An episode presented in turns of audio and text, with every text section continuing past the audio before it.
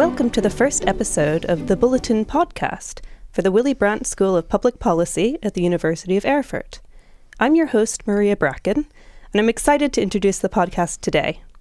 My goal is to interview the fascinating students and researchers in the Brandt School and to hear experiences and voices from all over the world. It is my pleasure to introduce our very first guest, Dr. Patrick Mello. Welcome to the show. Hello, welcome. Dr. Mello is the interim professor for public policy at the Brandt School. He's currently covering for the Franz Haniel Professorship for Public Policy.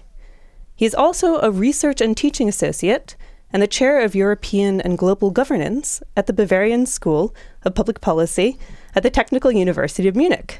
He received his PhD in political science from Humboldt University Berlin and completed a postdoc position at the Technical University of Dresden from 2012 to 2016. Dr. Mello's research focuses on foreign policy analysis and international security, with an emphasis on the domestic sources of foreign policy and democratic conflict behavior. His work has appeared in the European Journal of International Relations, the Journal of International Relations and Development, Security and Peace, West European Politics, and many others. Welcome to the show again.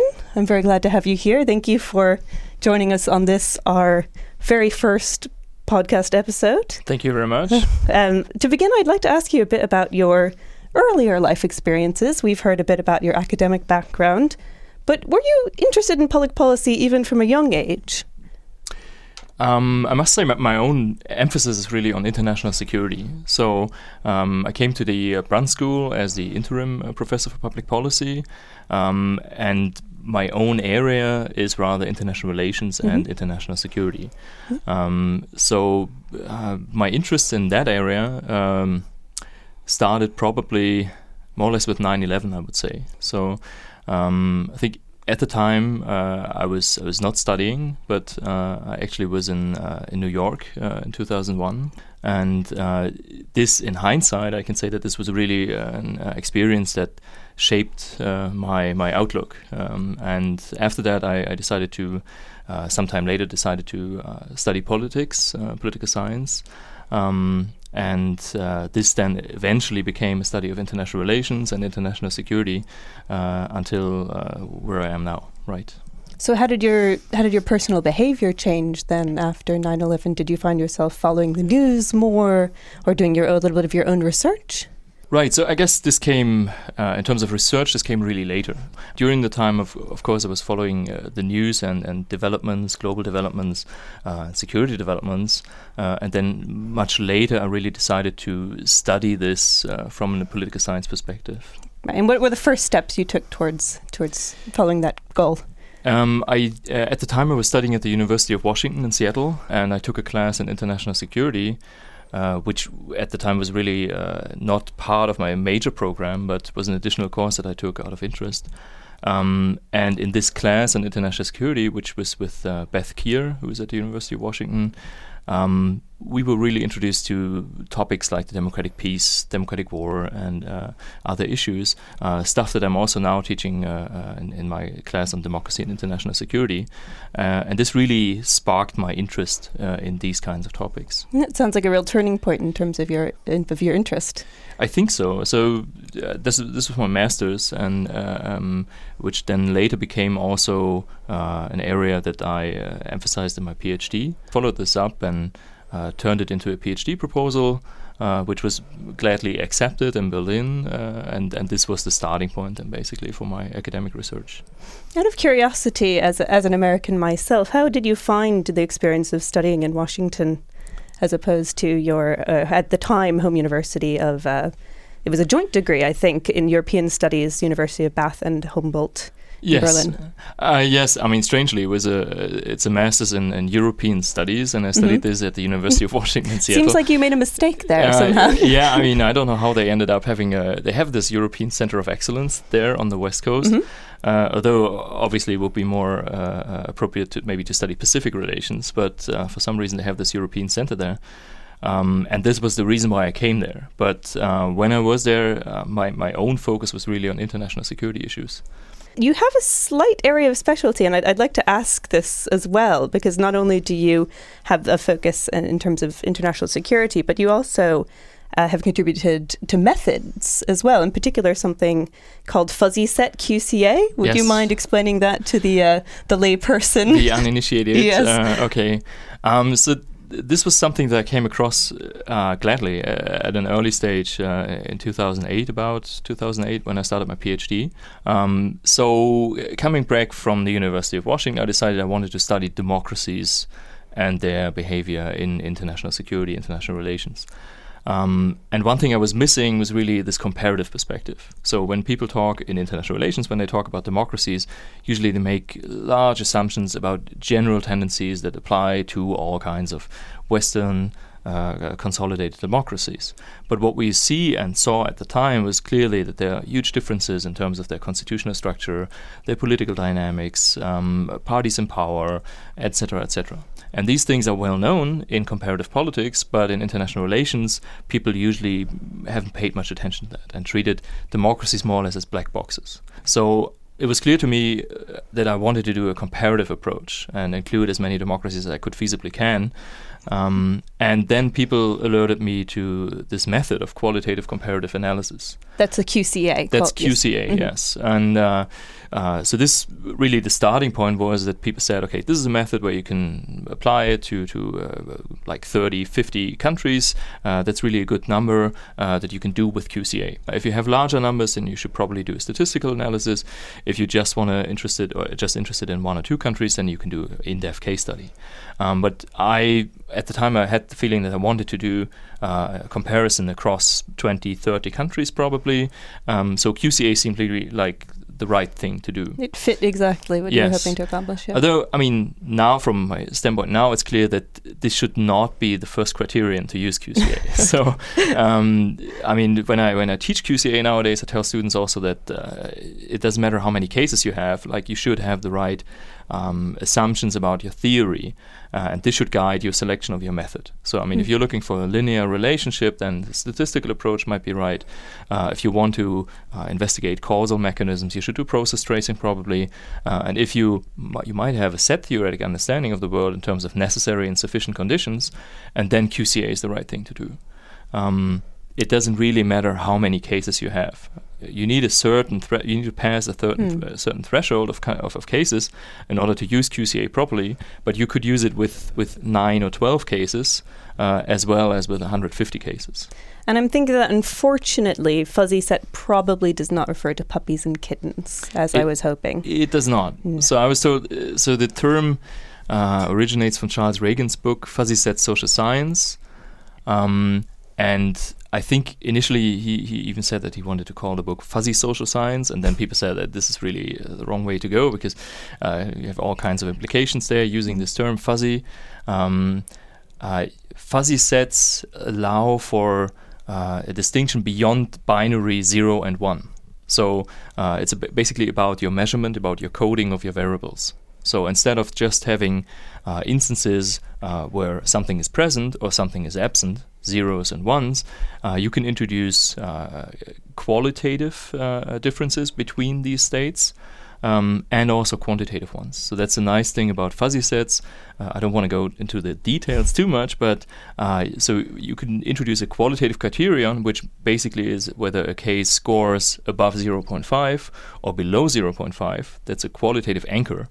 Um, and then you can introduce quantitative differences uh, in that range. So above uh, 0.5 up to 1, those are quantitative differences, and below there's a, there's a qualitative threshold, and then again you have quantitative differences in terms of uh, below 0.5 up or down to 0, basically. You'd mentioned a bit earlier in our conversation that you had moved into being really interested in this area of international security. Can you talk a bit more about how your your research area or approach has changed over time, maybe since you started pursuing that topic? So uh, when I started pursuing it, uh, I came across QCA. I decided to use this method, uh, which I then also used for uh, my uh, my second article, which became a chapter in my PhD dissertation. And also used it in my, my dissertation. So uh, this was still pretty much straightforward. Initially, I also wanted to do process tracing and combine this with QCA. Uh, this was the idea uh, as a young PhD student, uh, and then I realized that it's just not feasible to do all of that in, in the same project. Um, so one thing that I always had on my mind was to go back and really do these in-depth case studies. And that's something uh, that I did to some extent, although for, for the publication I wouldn't call it process tracing, but uh, I did an in depth study of uh, the UK and its role in the uh, 2011 uh, Libyan uh, episode, the military intervention there, and also the 2013 non decision to, to intervene in Syria. Um, and I compared these two cases, uh, examining the uh, process of parliamentary debates uh, over several months uh, based on, on uh, primary documents. this was more the kind of in depth case study that I initially wanted to do for my dissertation, but didn't because I focused on QCA. You've mentioned Iraq, Libya, and Syria. Are these the main conflict areas of focus for your research, or are there others as well? So, um, in my dissertation, I focused on Kosovo. This was the first case that I dealt with, uh, and then Afghanistan 2001 and mm-hmm. onward, and uh, Iraq 2003 onward. And Iraq, so I, I, had to make some decisions, and one decision was that I would focus only on the initial decision to participate in these conflicts uh, and government's decisions. And uh, with Afghanistan and Iraq, obviously, uh, there was much more happening mm-hmm. afterwards mm-hmm. um, that was also interesting, but I couldn't address this. And in later um, projects, publications, uh, I then tried to, to do this exactly. So uh, I have one paper where I uh, look at the uh, entire process uh, from 2003, the initial decision to intervene in Iraq, uh, and then up until the end of the Iraq war, so to speak, and, and government's decisions to withdraw from Iraq. So some governments, like prominently the Spanish government uh, under Zapatero, uh, decided to uh, withdraw the troops uh, when there was a government change, a new leader came to power, um, and uh, Zapatero basically decided to withdraw them immediately. Um, we have similar cases, but surprisingly also countries where we have similar leader- leadership changes, but nothing of the sort happened. Uh, so the question for this paper was also: Do we have these patterns? Are there certain paths that we see across countries, uh, or is the Spanish case more or less an idiosyncratic, uh, unique case, uh, and um, it doesn't really explain much across the board? So, if I understand you correctly, it's to explain how and why countries do decide to participate or not participate in these particular conflicts. Is that? Yes, exactly, yes. and mm-hmm. also. Um, to which extent they participate in this conflict. So uh, there's a large literature on, on war involvement, um, and my issue with that literature was that it also simplifies a lot. So people simply say whether a country participated in a war or not, uh, but most studies don't exactly look what kind of military participation happened. So people just simply say, okay, Germany didn't take part in this conflict, or Germany did take part in a, in a certain military operation. Um, but my question was also, what did they actually deploy? Mm. So at which point in time did they decide to participate in the Iraq War? Was it before or after uh, a certain UN decision? Did we have a UN resolution at the time? Um, was it uh, during the uh, the occupation phase or later? Um, did they decide to send a military hospital uh, or log- merely logistical forces? Did they decide to participate in the combat operations? These kind of questions. So yes or no is just not a sufficient parameter to describe the complexity of the of the participation. I think so. I think the interest the interest lies really in the qualitative uh, exploration of that. Earlier, I mentioned um, some of the places that your articles have been published, but I also know that you wrote a book as well. Would you like to talk a little bit about that? I believe it was called democratic participation in armed conflict, and it received a, an award as well from the German Political Science Association. Y- yes, it did. Uh, I'm thankful for that. Um, it um, so this is basically my my dissertation. It's uh, the uh, revision of my dissertation. Uh, initially, I thought it would be a swift thing to just turn a dissertation into a book. Uh, this then turned into a year long project uh, to to rewrite everything basically. Um, and this is uh, the book on, on Kosovo, Afghanistan, and Iraq. Um, right, uh, basically what I what I talked about before. What sort of collaborations? Obviously, working as an academic, you'll have been in cahoots with a number of different people. Can you talk about a collaboration that's been really successful for you, really fruitful in terms of your research? Uh, there are many. Uh, mm. I think uh, one thing I just noticed is that I mean, when I started out, uh, and that's probably the usual way as a PhD student, you work on your own. So you have your own project, and and then slowly you realize uh, actually other people are also interested in similar questions. Um, uh, but it takes some time until you then also try to approach these people or see them on, at conferences. Um, and that would also be a recommendation that I would have for, for any uh, aspiring researcher to uh, start to make these contacts as early as possible. Mm-hmm. Um, it's just worthwhile. Uh, most people are friendly, most people are approachable, uh, and it can't hurt to, to tell them that you're actually working on the same question or similar issues. Mm-hmm. You read their publications, um, you would like to know more about certain things, um, and you don't know. In academia, the interesting thing is that there's this long-term perspective. So you meet people at a conference, mm. and then three years later, uh, you see them again and uh, in a hallway, and uh, then you realize that you're actually working on the same issue right now, mm. and you you start a new collaboration. Um, so that's that's beautiful about academia. I don't think it's mm. in the private sector. It's probably much more dynamic and short term. That's an interesting perspective. I hadn't thought about it that way before. Yeah. And I, d- I know that you were excited. I actually spoke to you a little bit earlier today that you have a, a special issue uh, that's just come out. Would you mind telling us a little bit more about that? Yes. So this actually came out yesterday or uh, the day before. Uh, so we have a special issue of the British Journal of Politics and International Relations. Uh, co-edited uh, with uh, Dirk Peters of the Peace Research Foundation in Frankfurt, the Peace Research Institute in Frankfurt. Um, and this is the result of a, broader collaborative project um, I think we have uh, we have 11 different authors, uh, 11 different articles, or uh, uh articles on also 11 uh, different parliamentary bodies. Um, so I'm excited that it's out now. Uh, it's pu- been published now for, as the online first version, and the published version, the print version, will come out in February, I believe. Um, right, and the essential questions here were: what kind of effects do parliaments have on security policy? Um, to which extent do parliaments contribute to the politicization of security policy? Uh, and do we see other forms of influence uh, besides formal uh, influence? So much of the literature has focused on uh, formal influence so far. What kind of rights do parliaments have and parliamentarians? Uh, but we know, especially when we look at the European Parliament and other parliaments, uh, for instance, also in Britain, that some some legislative bodies don't have strong formal rights, but nevertheless they exercise a certain influence on security policy, and that's what these contributions are interested in. And personally, what research are you are you currently pursuing, or what's in the pipeline for you? Um, yeah, I'm. I mean, I guess this this parliamentary project is now done, uh, more Fantastic. or less, uh, which is good. Uh, uh, um, I mean, we, just had to correct the proofs today for the print version. Uh, I think there will probably be a few um, continuations of this project. Uh, some questions that have been left uh, open, uh, some things that we could pursue in the future.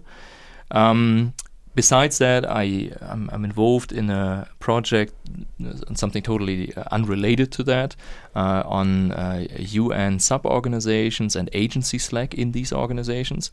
Um, so that's with uh, um, uh, Eugenia Conceição-Heldt at the Hochschule für Politik in Munich.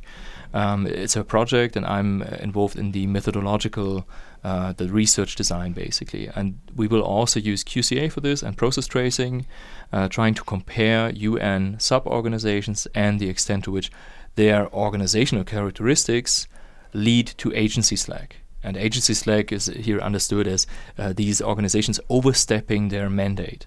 Um, might be in their in their organizational interest to extend their mandate or to interpret their mandate in a different way, and we try to find out to which extent the organizational characteristics influence this.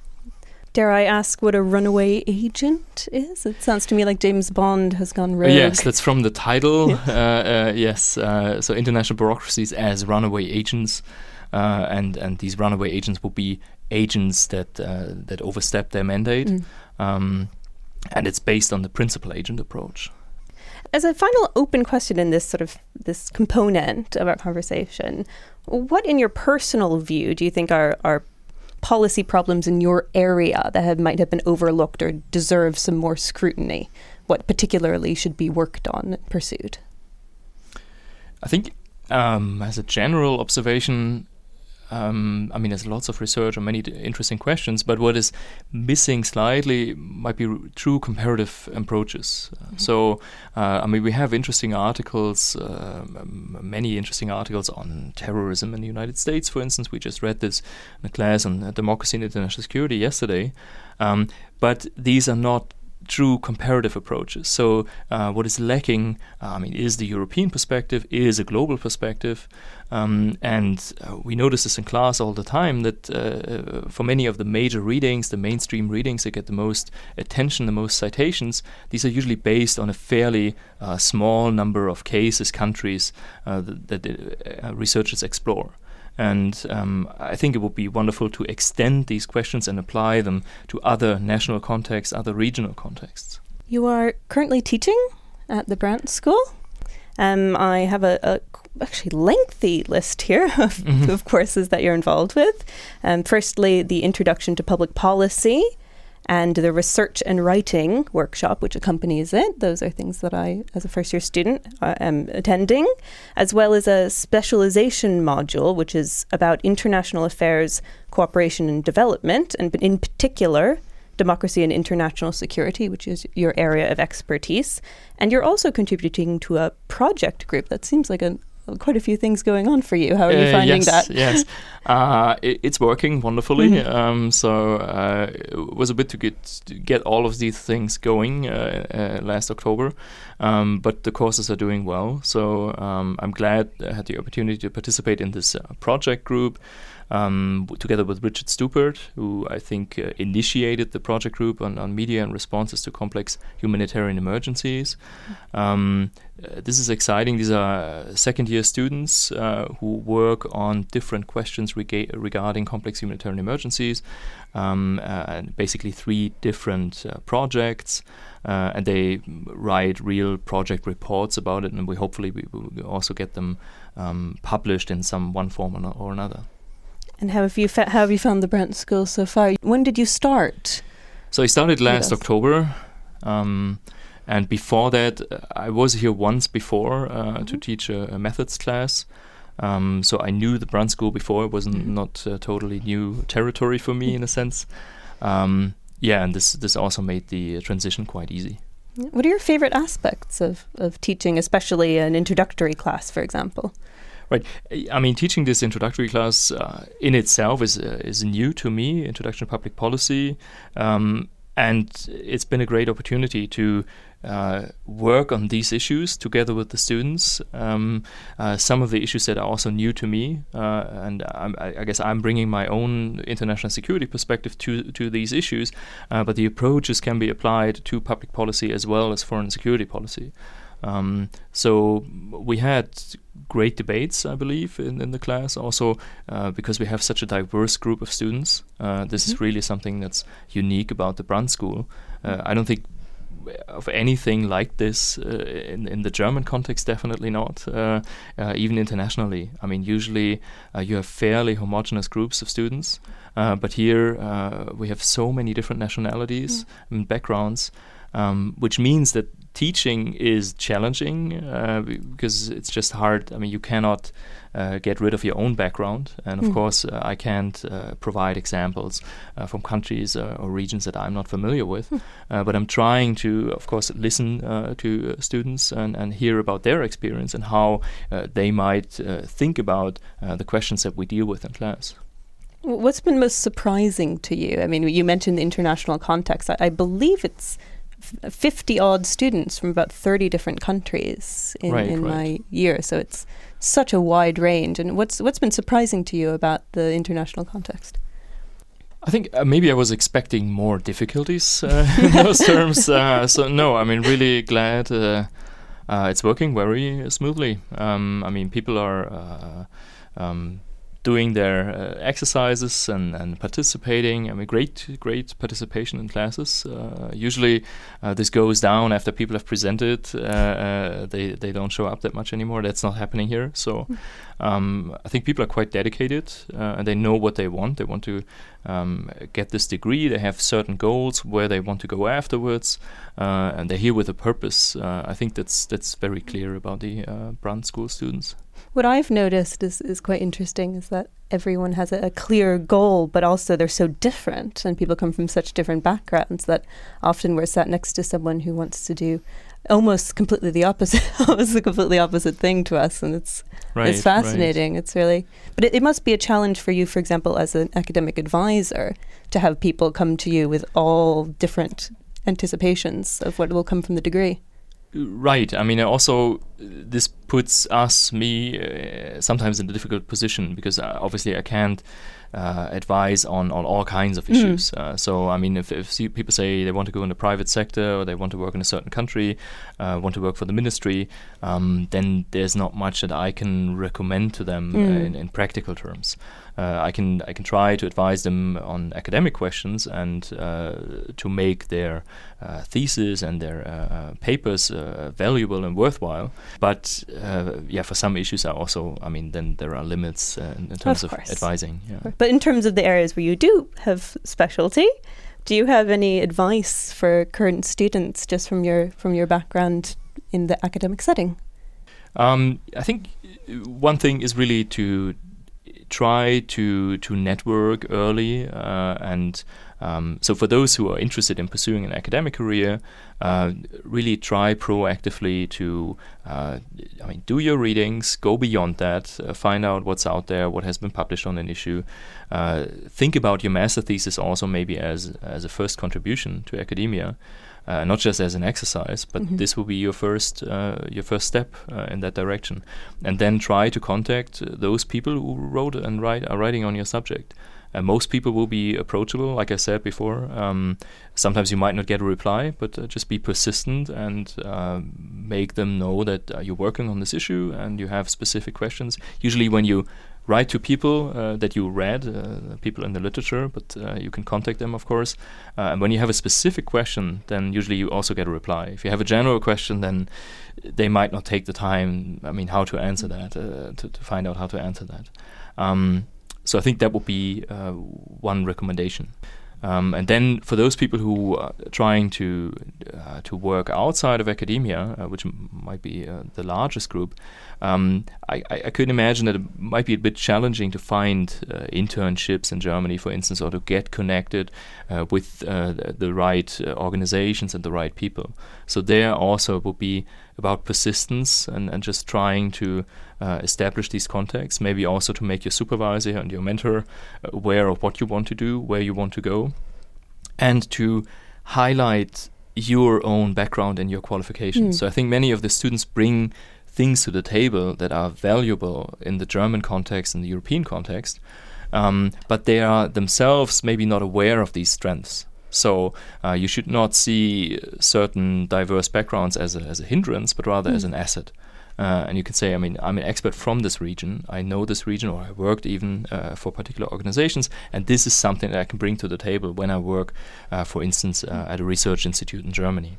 So, not to be put off by your inexperience in the particular German context, but to use the background that you have is really a selling point for yourself. I think so, yeah. And heaven forbid anyone should should think about pursuing a PhD. Do you have any advice for those folks?